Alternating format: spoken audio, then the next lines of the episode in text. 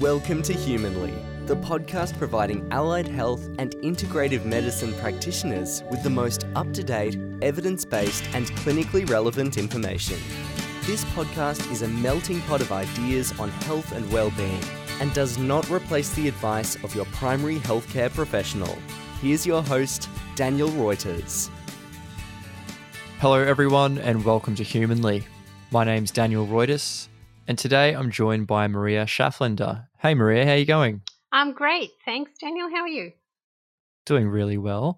Thanks so much for joining us today. Great to be here. You're a clinical nutritionist and you've been in practice for many years, and you've got a special interest in hair mineral analysis. And I find that really fascinating. It's a area that I've been interested in for um, quite some time myself. And it's really exciting to have you here because I'm interested in learning more about it. So, do you mind sort of giving a brief introduction about yourself and how you got involved and originally interested in hair mineral analysis? Yeah, absolutely. So, um, my fascination with the very misunderstood test of hair mineral analysis started um, right at the beginning of my clinical practice, and it was actually because my son was quite unwell at the time. So, I think he was around four or five years old at the time, and he was just having this chronic insomnia, which was driving me crazy and my adrenals crazy. And there didn't seem to be any reason for it. So I started investigating that with a chiropractic practitioner who was using hair analysis. And um, he very quickly you know, after ordering the test, spotted that he had quite a lot of heavy metal toxicity. He was deficient in zinc and magnesium and was just really stressed. He had a very stressed nervous system at the time. So we addressed that with a few simple supplements and it just completely resolved the entire issue and actually improved his concentration and his ability to learn because he detoxed all the metals. So I just found it fascinating. And then as soon as I started practicing, started using hair analysis with pretty much every client um, in clinic, you know, 98% of clients. And I just find it's such a great tool and it's a great starting point to actually understand, you know, what's going on with the broader picture of the person in front of you, what's going on with their stress, their immune system, toxicity, mood. You know, it just provides such a broad spectrum of information. And we know that minerals are absolutely fundamental to our health. So anything that's unbalanced with them is going to have some major consequences. So, yeah, I just, I love using it and have done a lot of research and uh, mentoring as well in terms of actually correctly interpreting the test because it is a little bit tricky uh, and putting it together with the case of the person in front of me. So I think there's a little bit of an art to it as well. Uh, but once you get that and once you master it, it becomes an incredible tool. Yeah, I have uh, seen some of your work with your um, education group that you've got there. You've got a number of practitioners who are all really engaged and they're using hair mineral analysis a lot. And it seems like you're certainly leading the way with uh, hair mineral analysis, which is amazing to see.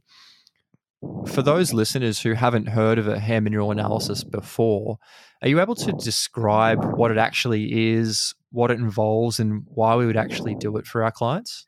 Yeah, absolutely. So it's a hair sample test. So you take a sample of your client's hair, or they can do it themselves um, from the back of the head. And, you know, there's a few criteria. It has to be uncolored hair, ideally, and um, it has to be a certain length and from the back of the head, um, the occipital region and it usually goes to a lab in the US. I think there's now a couple of local labs that have popped up as well, but the well established labs are in the US.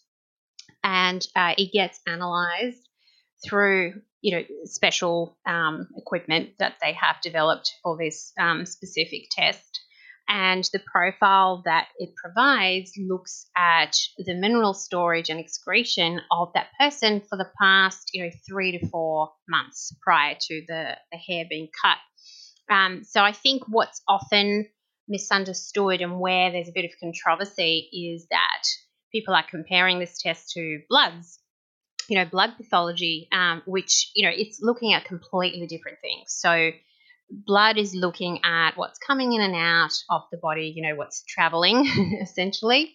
So, it's not actually a really good indicator of mineral storage in particular because minerals are not stored in blood, they're transient in blood. So, hair is a lot more useful to understand what's actually being stored and what's being excreted, and um, the toxic metals as well. So it's extremely helpful for the toxic metals because, as we know, blood levels um, for toxicity, are, you know, things like mercury and lead, are only going to be elevated when there's been acute exposure. So if someone's had, you know, mercury poisoning, it's going to show up in the bloods in the next two to three days. But after that, the body stores those away. So they're not going to be circulating in the blood and being toxic. Um, so, hair is really important to help us understand what's being stored in the body. And also, it's a really great tool to understand someone's stress patterns and stress levels. So, there's this whole concept of metabolic types, or some labs call them oxidative types.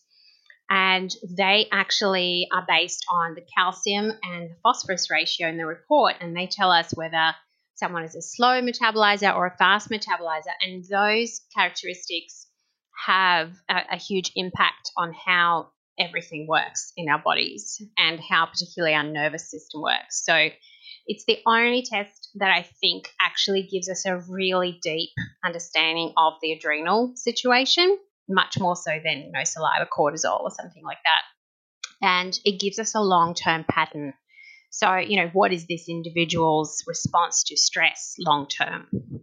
Um, so I find, yeah, just explaining that to people and showing them the chart is really powerful because it's quantified and they can see the pattern and they can read the report. So it's also really motivating for a person to see their progress, you know, between one test and the next um, after they've done the nutritional balancing treatment.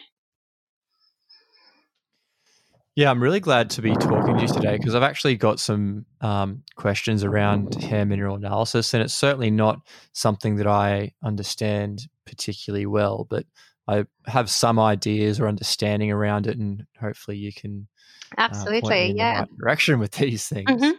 So, uh, firstly, I guess the main point that comes up for me is that as practitioners, we don't often think about the importance of balancing minerals and minerals interact with each other in such a way that is far more complex, complex and complicated than, say, giving water soluble vitamins. So, through hair analysis, are we able to work out what minerals someone might be deficient in? Is it a good mm-hmm. reflection of tissue stores? Yeah, absolutely. And um, especially, you know, the big four minerals that have such a strong impact on everything in the body the calcium, magnesium, sodium, potassium, you know, the big four that regulate blood pressure and bone density and the nervous system. You know, they're so important and are present in large quantities in the body. So, if we can understand how they're relating to each other and how they're relating to um, everything else that's going on, that gives you so much information about, you know, cardiovascular health, the nervous system, bone health, like so many aspects of our health rely on mineral balance. And unfortunately, yeah, we can't really get that information anywhere else. So yeah, I find it absolutely fundamental. It's like a map. I find it's it's a um, once I get that test result, it's like a map that then can help me navigate everything else that needs to be looked at and possibly even bloods that need to be ordered to clarify some things or other tests. Um, yeah, it's just a really great starting point to give you a really, uh, you know, overall picture of the health.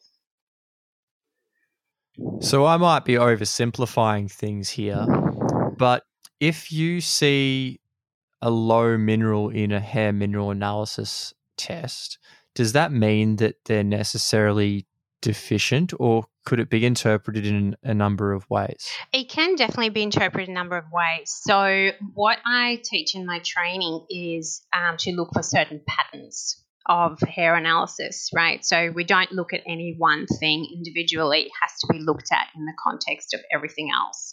So, for example, a really common pattern that comes up is adrenal fatigue, right? Everyone sees adrenal fatigue in clinic.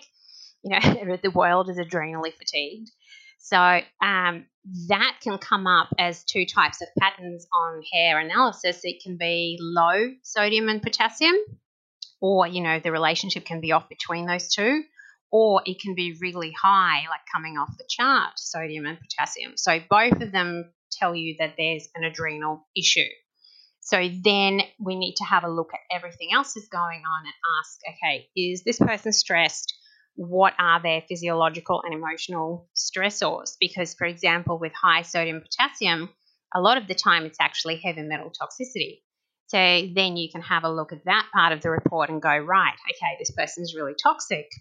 This is creating a physiological stressor that will resolve once we do a detox program. Or, you know, if they're really low on sodium potassium, that's, you know, most of the time that's a really great indicator that they need adrenal support and they need lifestyle and dietary and supplement interventions to improve their adrenal function. So, yeah, I mean, the short answer is it depends, but it's it's really not that tricky to tell once you know what you're looking for. Okay, so my next question would be then just say we're looking at toxic elements, so toxic minerals mm-hmm.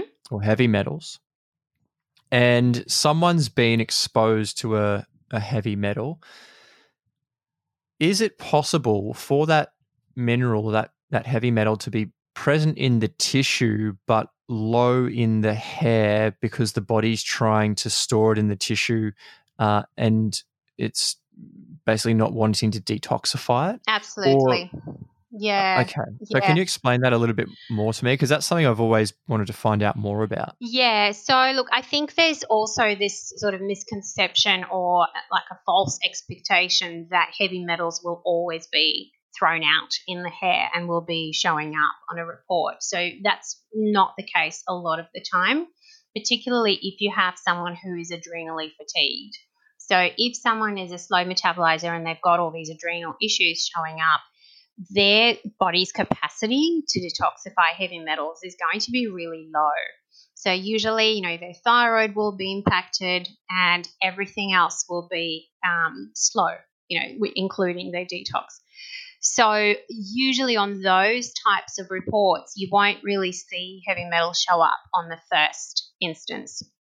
So, that's where you go through the patient's you know history and their exposure and their intergenerational history. And you know we can talk more about that because that's pretty interesting.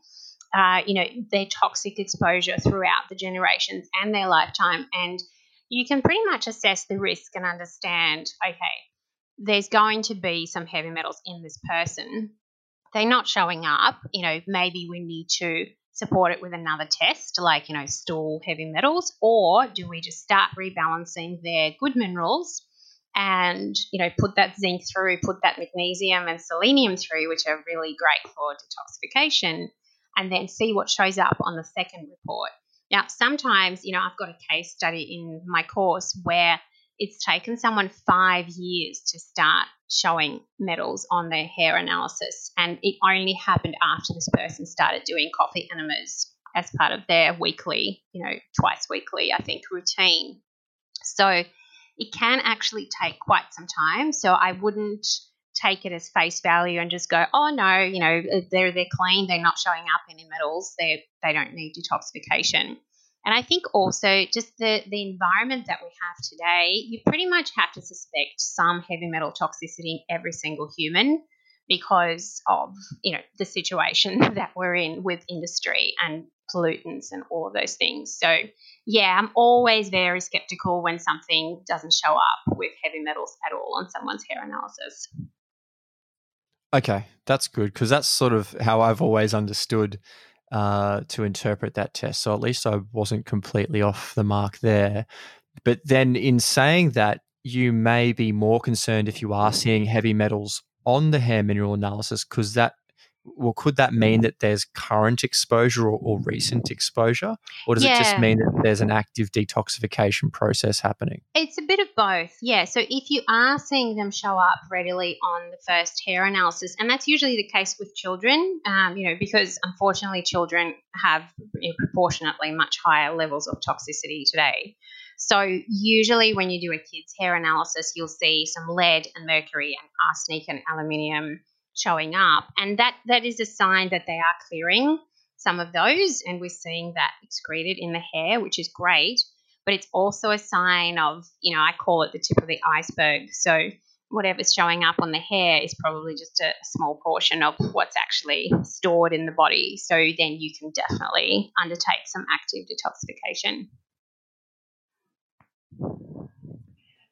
Now, you were just mentioning before about this intergenerational history, and I'm interested to find out more about that. So, is that sort of along the lines of heavy metals and various toxins being passed down from um, mother, father, grandmother, grandfather? Is that yeah, what you yeah. were discussing? Exactly. Yeah. So when um, and I've started getting more into this a little bit more recently in the last couple of years. Um, on the intake questionnaire, getting into a lot of detail around family occupational history and asking, you know, as far as people can remember, usually, you know, you can get grandparents and parents um, history. Some people know their great grandparents' occupations and where they lived. So it's about, yeah, their occupation and where they lived for most of their life, and also things like, you know, smoking, alcohol, um, all the things that we know contribute to toxicity. But what I'm finding a lot of the time is, um, especially if my client is a, a child on the spectrum, on the autism spectrum, or they have pyroluria, or you know, there's a whole bunch of toxic like symptoms going on. 90% of the time, when we go back through their history, there's going to be someone who worked in mining, or someone who was a mechanic, or someone who um, was exposed to metals in any way. So, building, welding, painting, um, farming, you know, so all the most toxic occupations and looking at where those people lived as well. So, you know, I've got quite a few clients. I'm in New South Wales, and there's a lot of people who have someone down the line who worked in Newcastle Steelworks, or they worked in Hunter Valley Mining, or they lived up in the Northern Territory and worked in mining. So I think in Australia we have quite um, a lot of exposure to that, unfortunately.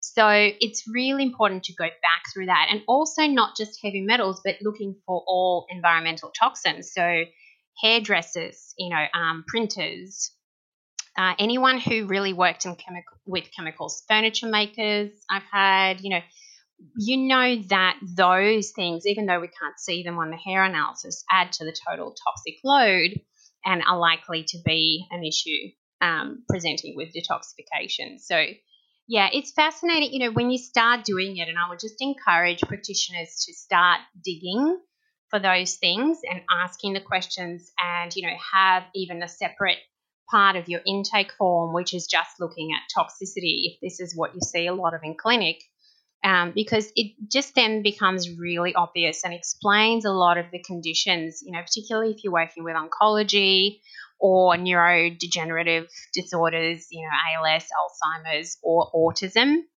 Um, all of those things will usually have a, a strong foundation in toxicity. So, yeah, and I just I find it fascinating. It's just anecdotal evidence, just tracking what's happened in these families, you know. Um, and a lot of the time, people haven't even put it together themselves. You know, once we go through it, they're just sort of completely taken aback by how obvious it all is. And what people don't realize is that those things accumulate. You know, they don't disappear from our bodies unless we do something about it. So they just bioaccumulate like mercury bioaccumulates in tuna, um, you know, from one generation to the next. So, yeah, it's a bit of a scary concept, but I just find it's really interesting to look into to help us understand what's going on with that person. Yeah, I guess it could be perceived as a bit disconcerting or scary, as you say, but it's better to know than than not to know. And then once we find out, we can actually do something about it. Absolutely. Yeah. In regards to uh, seeing the presence of heavy metals in hair or say low levels of certain minerals and things obviously there's a lot of endogenous factors that can affect that so our exposure in the environment and our diet and various um, things like smoking and what have you but are there any like exogenous factors which can impact what we're seeing on a hair mineral analysis so um, you know, like hair dyes or hairsprays or coloring or things like that. Uh, should we be considerate of that when we're undertaking these tests for our clients? Definitely, yeah. So I think, you know, the big important thing is to make sure that the hair is uncolored, you know, because a lot of hair colors will contain minerals um, in one form or another, and usually a whole bunch of toxic chemicals. But yeah, they, they will have part of their color structure will be a mineral structure. So ideally, you want people to have some regrowth if they've colored their hair, and I will usually ask them to wait for that. So, you know, if they've just freshly colored their hair, it should be four to six weeks at least, and they can get some clean regrowth. Um, there are some people who use pubic hair samples, but it's they're not really reliable um, as far as the lab's advice because their great um, the rate of growth is different to head hair. So, in terms of um, showing us mineral levels, they're not really useful, but they're still representative for heavy metals. So, if your objective is mainly to assess the heavy metals, then a pubic hair sample is fine as well. Um, and another thing often comes up is, you know, men who are balding or bald, they can still collect the hair. So they just need to collect all the shavings, you know, off the side of their head um, because the sample is measured by weight. So it's not a, a you know length sample. Um, it's not really important how long the hair is. It's just as long as you have a certain weight to the sample. Um, but yeah, absolutely. And just making sure that the sample is taken with clean scissors, that they're not rusty, you know, which will have its own issues. Um, so yeah, I think just following the guidelines in relation to that is, is a good practice.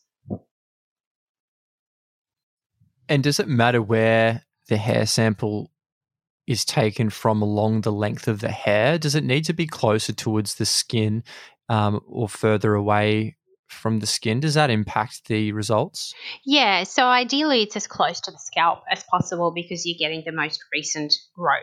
You know, so everyone's hair grows at slightly different rates, but if you want the most recent information, you want to just keep the closest to the scalp um, one inch of hair so that will provide the most recent result. Um, and you want to be taking it from the back of the head. So also the labs usually recommend taking it from a few different spots rather than just one spot. Um, but you know, in, just in practice, I haven't found that to make any difference, to be honest. But you know, that's the the recommendation is to try and get it from a few different spots and put it all in the same sample. Okay, so if you take that sample and we get the results back, how long or what time frame can we say that the results reflect? Is it the past month, three months, six months? Is that possible to to deduce? Yeah, yeah. The labs usually will tell us that it's between three to four months is the the time period that we're looking at.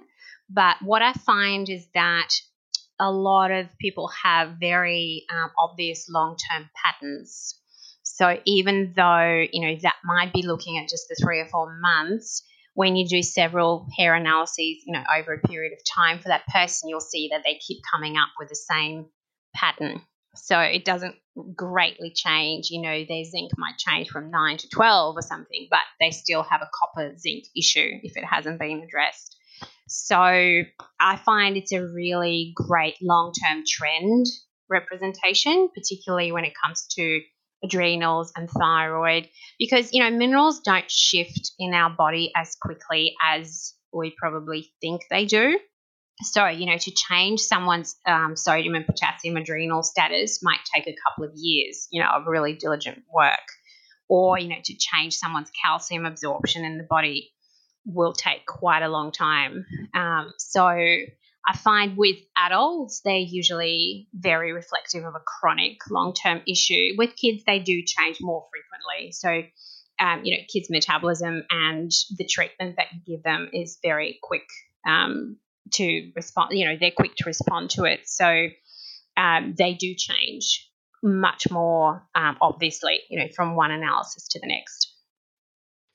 Absolutely. And that sort of makes a lot of sense um, with sort of what I teach as well when I do my blood test webinars and courses that you know if you're looking at a blood test it's only a snapshot in time. So it's a really good idea to take multiple tests over um, periods of weeks to months to look at some of these trends and patterns.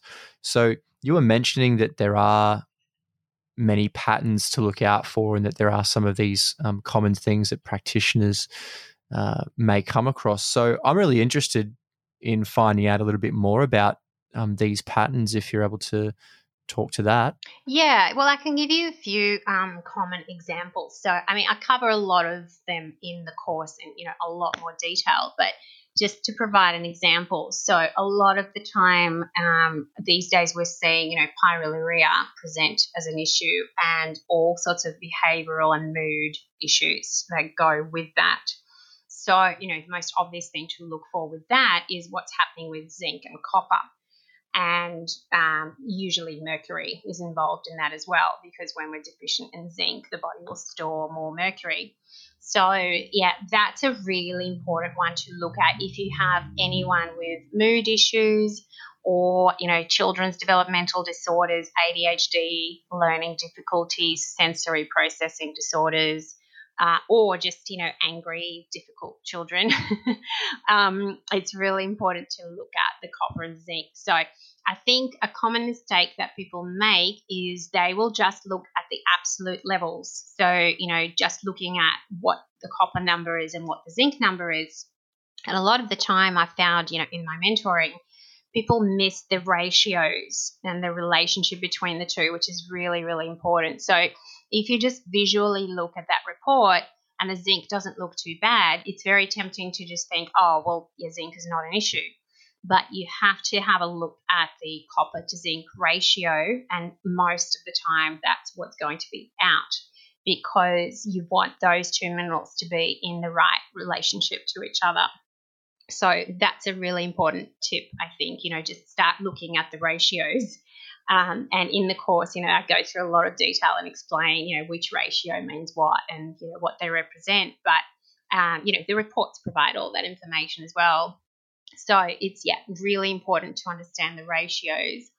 Um, and um, other patterns that often come up, the adrenal and the thyroid one I mentioned. So usually if someone's thyroid is working suboptimally, even though their bloods might look completely fine medically, um, they might still be getting the symptoms. So, you know, so many people today, particularly women, have these, you know, subclinical hypothyroid symptoms like depression, slow bowels, weight gain, um, fatigue, you know, cold hands and feet, all these symptoms that we know are to do with thyroid health, but their bloods will look completely normal, which is really frustrating. So, on the hair, you will be able to see that, and that will be your high calcium. So, when calcium is out of range, when it's too high, that's telling you that the metabolic rate has been really slowed down. So you're going to expect to have thyroid issues. So usually that's coupled with the low sodium potassium, which is your low adrenals. so, you know, we know that adrenals influence our thyroid state a lot.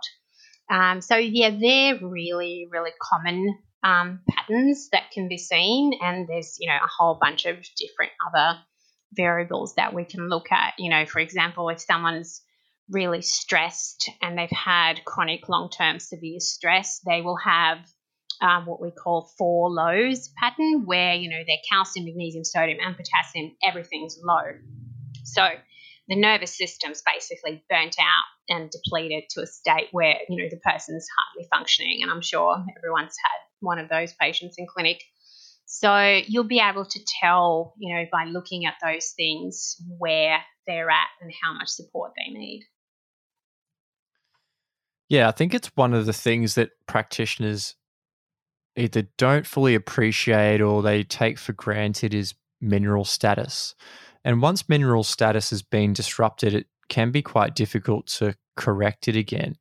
So it's is it just as simple as providing a mineral supplement to someone, or do you need to be a bit more targeted with your approach? Uh, yeah, uh, with yeah, I think you know one of the main things that um, I find hair analysis can be really helpful with is to be the beginning of your gut health investigations. So, um, what you can see on the hair with that sodium, potassium, particularly, and just the general overall level of minerals is how well is someone absorbing their food and how well is someone absorbing all of their minerals. So, again, you know, if you have that low sodium, potassium coming up, that's going to be telling you that their hydrochloric acid is suboptimal, you know, and they're just they're not breaking down protein. So if sodium, potassium are low, it's really really tricky for us to actually absorb protein, which then of course has so many consequences, you know, for mood and the immune system and uh, everything. you know, we need protein for everything. So then it's kind of it's not just about oh let's give them some salt and some potassium it's you know why is it that their hydrochloric acid is in this state you know so are they stressed are they short of the minerals that help us produce stomach acid like your zinc and b6 and b1 um, are they um, you know struggling with enzymes um, what's going on with their you know gluten sensitivity or other things so then you can ask a whole bunch of questions that are quite targeted to help you understand what's going on. I find, you know, most of the time everyone is so stressed these days that it's really as simple as they're in a fight and flight state most of the day and their digestion's been shut down. So they're not in rest and digest, um, which basically will reduce your stomach acid. So I think, yeah, understanding why things are low, if they're low, is really important. And then you can decide on, okay, what do I need to supplement? How do I need to adjust their diet or how do I need to support their um, absorption and digestion?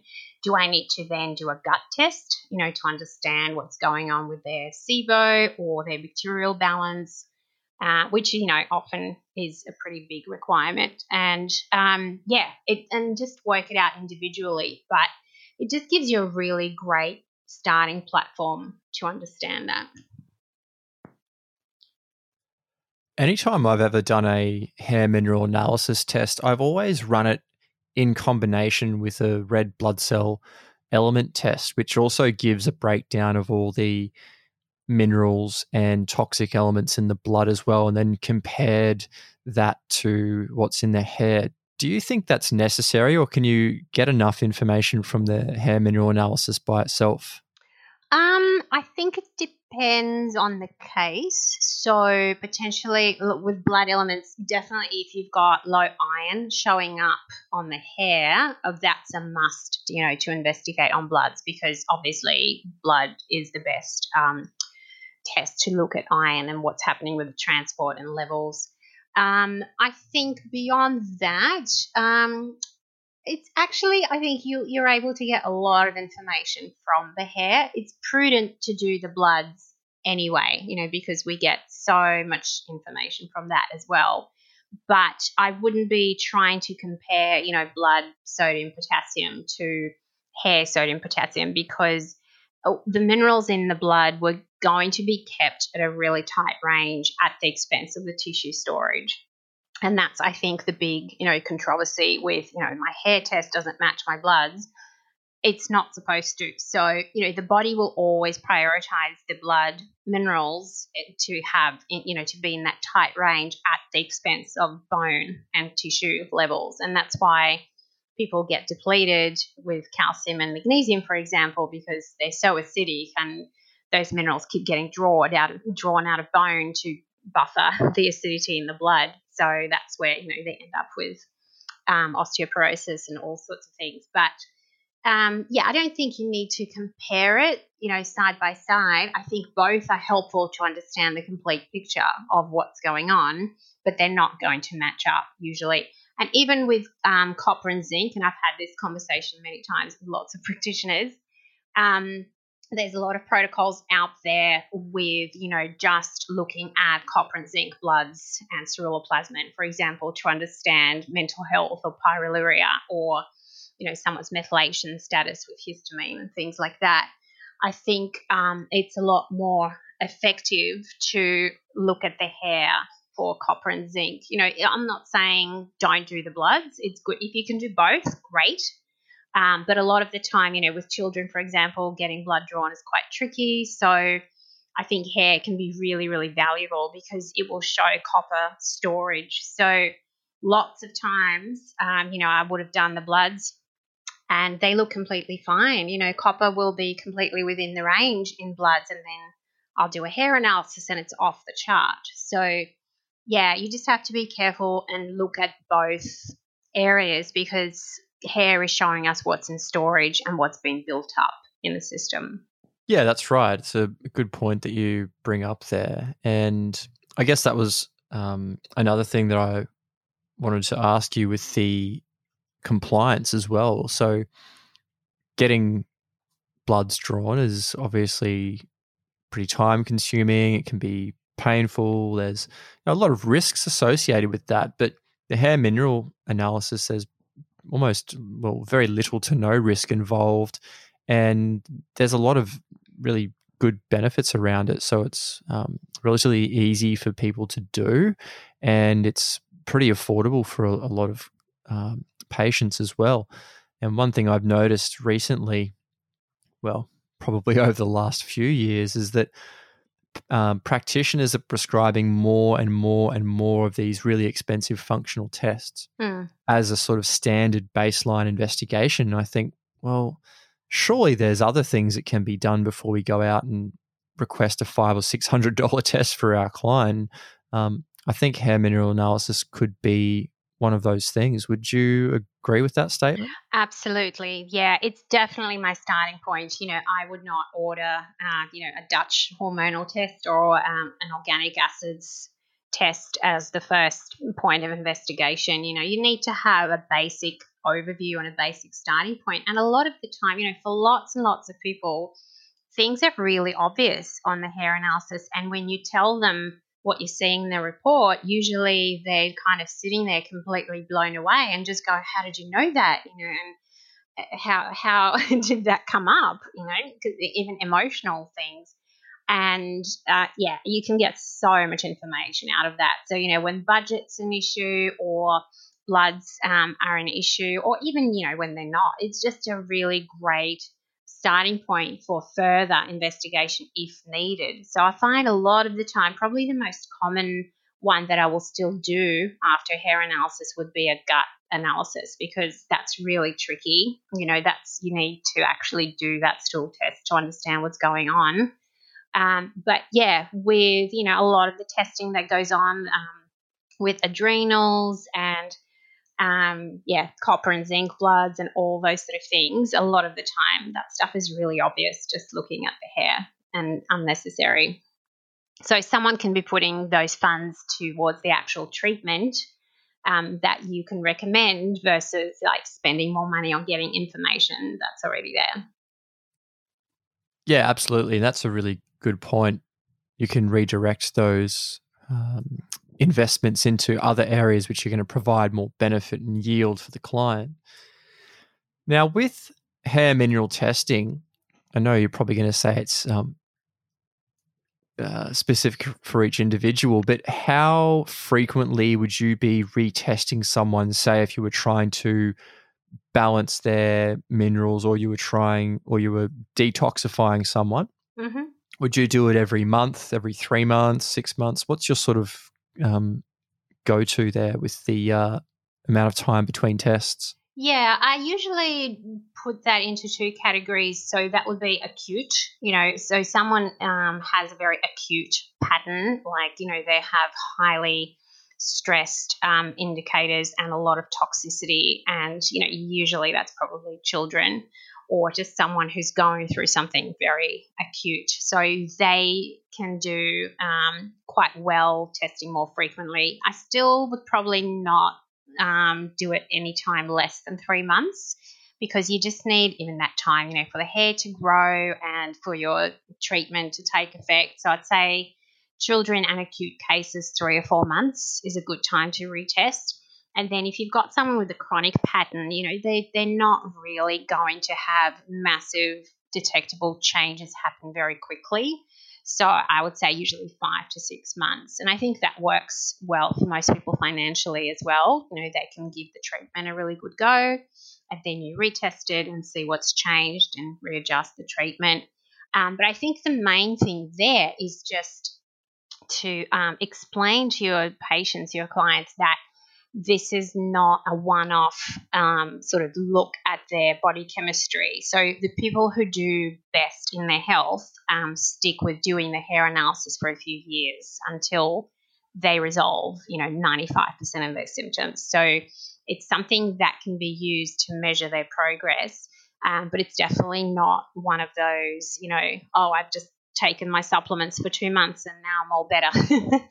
you know, it's it's just something that they need to commit to as a, a measurement of their overall health.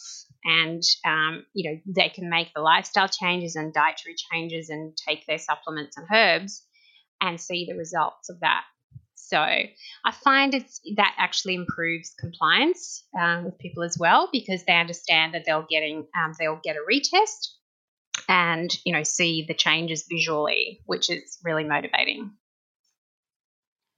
And that's one thing that many practitioners struggle with is compliance. So it's interesting to hear you saying that the hair mineral analysis can help with compliance, which I think is fantastic. So another another um, really good point there.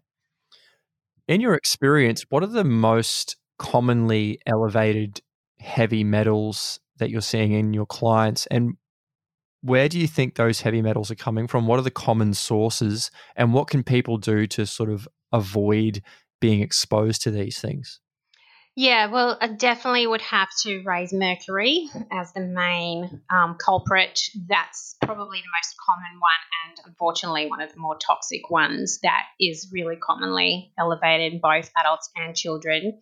I find with adults, it's usually with um, history of amalgams or amalgam removal, you know, incorrect amalgam removal without safety precautions. That creates a lot of toxicity. Um, I think a lot of people are still, unfortunately, eating tuna like there's no tomorrow as their main protein source, uh, which is really, you know, and I do so many social media posts on tuna and try and explain this to people. It's, yeah, it's just really, really toxic. You know, we, we can't eat that fish anymore, unfortunately, pretty much at all. And just the overall seafood and fish intake in some people is really high because you know they think that they're doing a great job and being healthy um, getting their omega-3 fats but you know in effect um, they're creating a lot of toxicity and unfortunately you know it's a bit of a gamble in relation to genetics so some people might be completely fine with that and they're able to detoxify but um, you know there's a lot more awareness now around methylation and that liver pathway uh, not working for a lot of people, you know, due to their poor genetics. And that's where a lot of our heavy metals get detoxified. So the worst combination you can have is someone with really poor methylation genetics and a lot of exposure to mercury. And they're going to accumulate that and have really um, obvious effects from that. So, I mean, everyone has a degree of metal toxicity these days. You know, mercury is in the water, it's in the air, it's it's in the environment, and unfortunately, we can't really help that. But some of the obvious things that people can do is just stop eating tuna, watch their overall fish intake and seafood intake, um, and get rid of their amalgams. You know, ideally with a really good, holistic, environmentally aware dentist. Um, and yeah, and detoxify with a practitioner. Yeah, I've always wondered um, who thought it was a good idea to put the most toxic substance known to man in our mouth. Um, I've never really been able to comprehend that. Yeah. Um, yeah. And they're still in denial of it as well, which is quite tragic. well, yeah, I mean, it's there's a lot of issues surrounding that whole field and that whole area of um, you know mercury exposure. But I was recently reading a couple of um, posts. I think it was a, a, specific blog that I was reading, and this practitioner was talking about the fact that teeth actually are able to heal and repair themselves of cavities once the diet has been corrected and the offending um, intake of certain foods has been removed. And I found that absolutely amazing because I was always of the opinion that once there was a cavity or something in the tooth that it, it couldn't heal itself. So mm-hmm. I'm not saying that necessarily is the case, but it was an interesting perspective that this person was talking about. Um, absolutely. Um, yeah, absolutely. And look, I have seen that in clinic as well. And with dental health, what's really obvious from hair mineral analysis is um, the calcium and magnesium levels, definitely, but also molybdenum levels. So, not many people supplement molybdenum or look into that, but it's a really important trace mineral that prevents cavities. So if someone is low in calcium and magnesium because they're stressed all the time and they're not eating molybdenum foods or they're just not retaining it, it's a pretty high chance they're going to have cavities develop. So yeah, mm. addressing that is really important. Yeah, it's an interesting point you bring up there about molybdenum. And on that same train of thought, if you come across somebody who has a high level of one of these toxic elements in them. So, say they're toxic with mercury or they're toxic with aluminium or a range of other heavy metals. What's your standard approach for chelation therapy or, or removing those um, toxic elements from the body? Yeah, so I don't really have a standard approach as such, but I think the foundation has to be about replacing the good mineral antagonists first, right? So, first we have to make sure that that person has their zinc and their selenium to actually, you know, kick out those toxic metals. Um, because I think what you know most people don't realize, or you know, forget from um, uni college days, is that zinc, cadmium, and mercury, for example, are in the same column in the periodic table, which means they have similar molecular properties. So if someone's deficient in zinc and there's cadmium and mercury available, the body will still use those metals to do the enzyme functions that zinc is supposed to do because they're, you know, good enough in terms of their molecular structure. So the first thing would be to make sure that you've got enough of the good minerals that the body can use. So replacing that.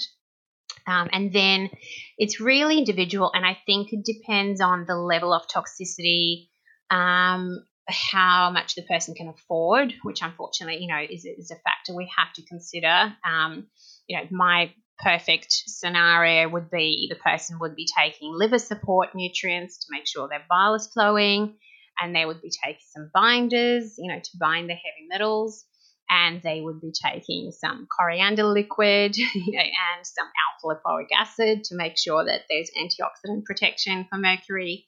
So it's kind of, you know, you have to look at every aspect of it, but I guess it just comes down to what's the person willing to do and how motivated are they in the detox process. So, usually, I think, you know, if someone's done their research and they understand the damage that's being caused by the toxicity, um, they're quite keen to do a full extensive protocol.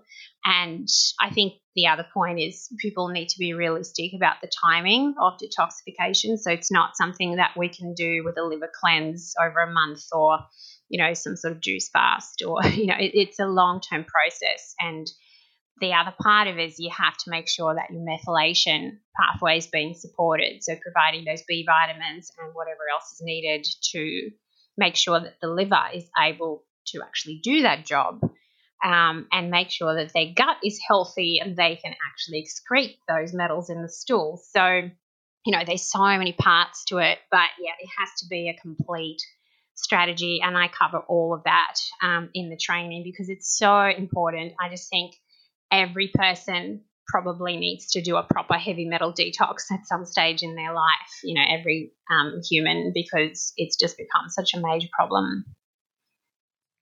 I'd agree. It's quite prolific, really, the amount of these toxic substances that are in the environment. And I'm moving towards the opinion now that these things or these toxic exposures and these poisons are probably the leading cause of a lot of uh, chronic disease. So Mm. I really am resonating with you on, on what you're saying here about being able to identify the cause and the source of these things, um, understanding how the body's dealing with it through the hair mineral analysis, and then going in and, and doing these targeted detoxification uh, practices.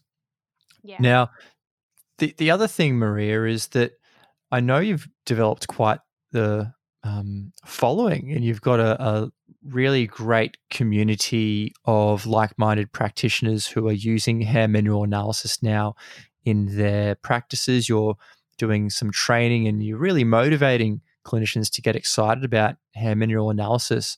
So, do you want to talk a little bit more about the community that you've um, been working on uh, developing and some of the uh, educational um, practices that you've been uh, developing as well Mhm, around yeah. hair mineral analysis? Yeah. Yeah, absolutely. So I started a Facebook group called Hair Analysis for Health Practitioners um, a few years ago, and at the time I launched um, like just a, a quick one-hour webinar as a starting point in the training, and then my clinic just got so busy, you know, I couldn't commit to to doing the full training for a while. Um, and this year, I've actually been able to put the whole course together to the extent that I felt covered a whole bunch of different areas that would just enable any practitioner to do the course, start doing hair analysis, and be able to interpret it correctly. And I think, you know, one of my main motivators in um, starting that group was that the advice I was getting from the reports that were coming from the labs um, was often just not very helpful because a lot of those reports are computer generated based on the, the numbers that come up on the mineral profile. And the computer program it's not really able to actually interpret that in light of the case or in light of everything that's going on. And I just felt that there wasn't really that holistic approach that was more focused on well, great, now I've got this report, but what do I actually do with that with my client and how do I integrate that into my treatment plan? So that practical clinic component just wasn't there. And that's where, you know, I, I felt that I could offer some value because it's all about, you know, using that um, as a tool. So it's all it is really is, you know, hair analysis is a tool, just like so many other tools that we have in clinic but it's what you do with it and how you use it that can really um, create a great outcome for someone's treatment. So, yeah, that was the motivation. And then I just wanted to get people talking about minerals and, uh, you know, doing the tests and posting them in the group and getting everyone's opinion. Uh, and, you know, what I love as well is my original hair analysis mentors are actually members of the group. And, you know, when they have the time, they come in and provide their really valuable insights, you know, because they've been doing this for many, many more years than I have and um, can be extremely helpful to other people just starting out. So, yeah, I just, I love the interaction and it's quite a specific area. So I just think it does deserve, you know, a special place in Facebook land um, where, you know, people can get that quick feedback from a whole range of practitioners. And are any practitioners able to join up to that Facebook group, or is it a uh, private group? Um, it's a private group in terms of, you know, I just make sure that they're actually a practitioner. So you, I'll ask in the questions to provide their association number. So anyone who's a naturopath, nutritionist, herbalist, chiropractor, integrative doctor, um, there's some psychologists in the groups as well um, so in the group. So um, yeah, as long as they're a practicing practitioner or a student, so if they can provide, you know, their college um, name and their student number, that's fine as well. So they can start learning about it, you know, for their future practice. But yeah, just wanted to make sure it's not open to the public. That's all. Yeah, absolutely. And in regards to the courses and the education workshops that you've been running, um, you mentioned that you have been working on one and you've recent, recently released that. So, how do people or practitioners um, get access to this course?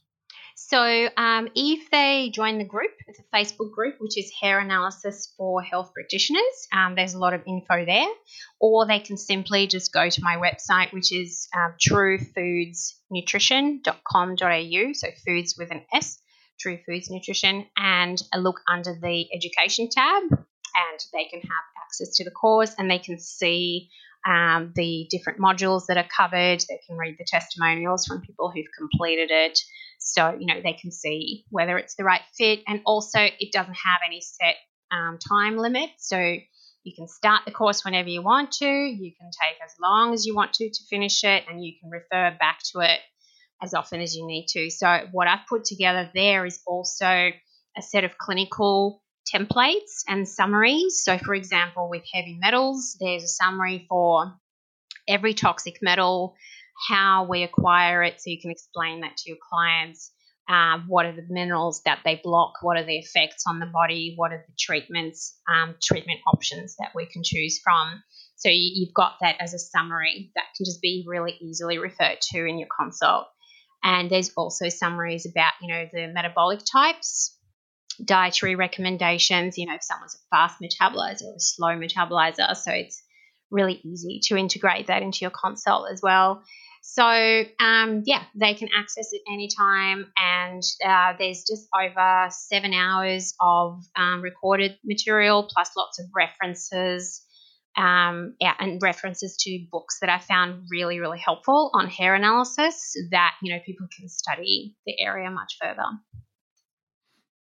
Yeah, it sounds like a really comprehensive course. And um, from what I can gather, people have been getting a lot out of it. I've read some of the testimonials that you've been um, receiving, uh, and people have been posting up in the Facebook group. So well done. It sounds like uh, a lot of yeah. practitioners are getting a lot of really great benefit from it. Yeah, it was a labor of love. It, it did take a lot of time to put together and kind of just, you know, extra evenings and stuff after clinic work. But yeah, I just really wanted to summarize it, put it all together so anyone can just pick it up, learn how to interpret it correctly, and use it in clinic. And I think it's just going to benefit people ongoing. And it's also, I mean, just, you know, we're in COVID times at the moment. A lot of people have been affected. A lot of practitioners, I think, have taken quite a big hit, you know, especially if they haven't been practicing online um, this year. And I think um, hair analysis is something that can be really easily implemented into your clinic in a profitable way and can be done completely remotely. So you don't need to cut someone's hair sample, they can do that themselves. You give them the instructions.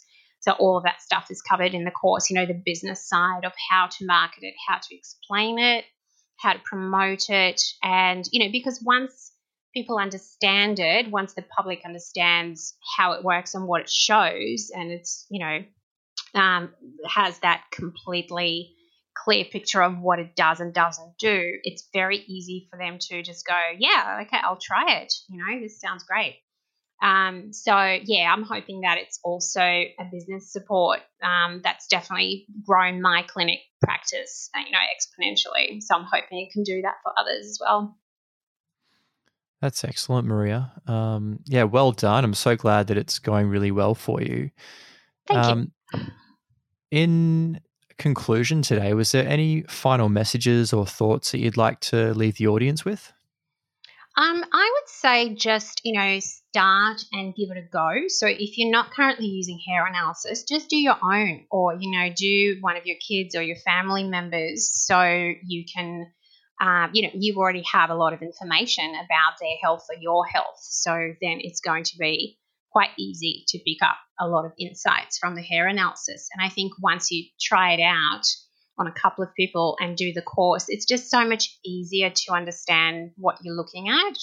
Um, and you know you're never going to be stuck for things to interpret in it or you know for insights there's always insights that come out of that test so, you know, you're not going to be sitting there and going, oh, why did I order this test and wasted this person's money? You know, that's never going to happen. There's always things that you can use to help them. So, yeah, I would just say, you know, don't be afraid, give it a go, um, do a test, and um, start understanding uh, what all the parameters mean. And yeah, just give it a go. That's fantastic, Maria. Thank you so much for coming along today. I really appreciate your time. It's been great to get some more insight into the hair mineral analysis, and I've learned a lot from you. I'm looking forward to actually um, you know, spending a bit more time investigating hair mineral analysis. And yeah, you've inspired me. So thank you. awesome. Thanks so much for having me. I love talking about it. You're very welcome. And um, yeah, for anyone who was uh, looking to get in contact with you, are you able to just um, let us know what your website uh, was again? Mm-hmm. So it's truefoodsnutrition.com.au. And um, the other thing I forgot to mention is I do try and do mentoring, so one on one hair analysis mentoring when I've got availability. At the moment, I um, pretty um, much booked out until February next year, so it's a little bit tricky. But I do try and fit the mentoring sessions in, you know, whenever I can. So that's another option if um, people have like a few cases that they wanted to discuss. Um, but yeah, under the education tab of um, truefoodsnutrition.com.au, you can find all the information there. That sounds like a great service, and I'm sure that there'll be many uh, practitioners who are very interested in that. Thank you so much, Maria. I really appreciate your time, and um, hopefully, we can touch base again soon in the new year. Absolutely. Thanks so much, Daniel. You're very welcome. Bye-bye. Bye. Thanks for tuning in. We hope you enjoyed the show. If you have any questions or comments, head on over to humanley.com slash podcast and join the discussion. Make sure to follow us on Facebook and become part of our growing community of like minded health professionals. Until next time.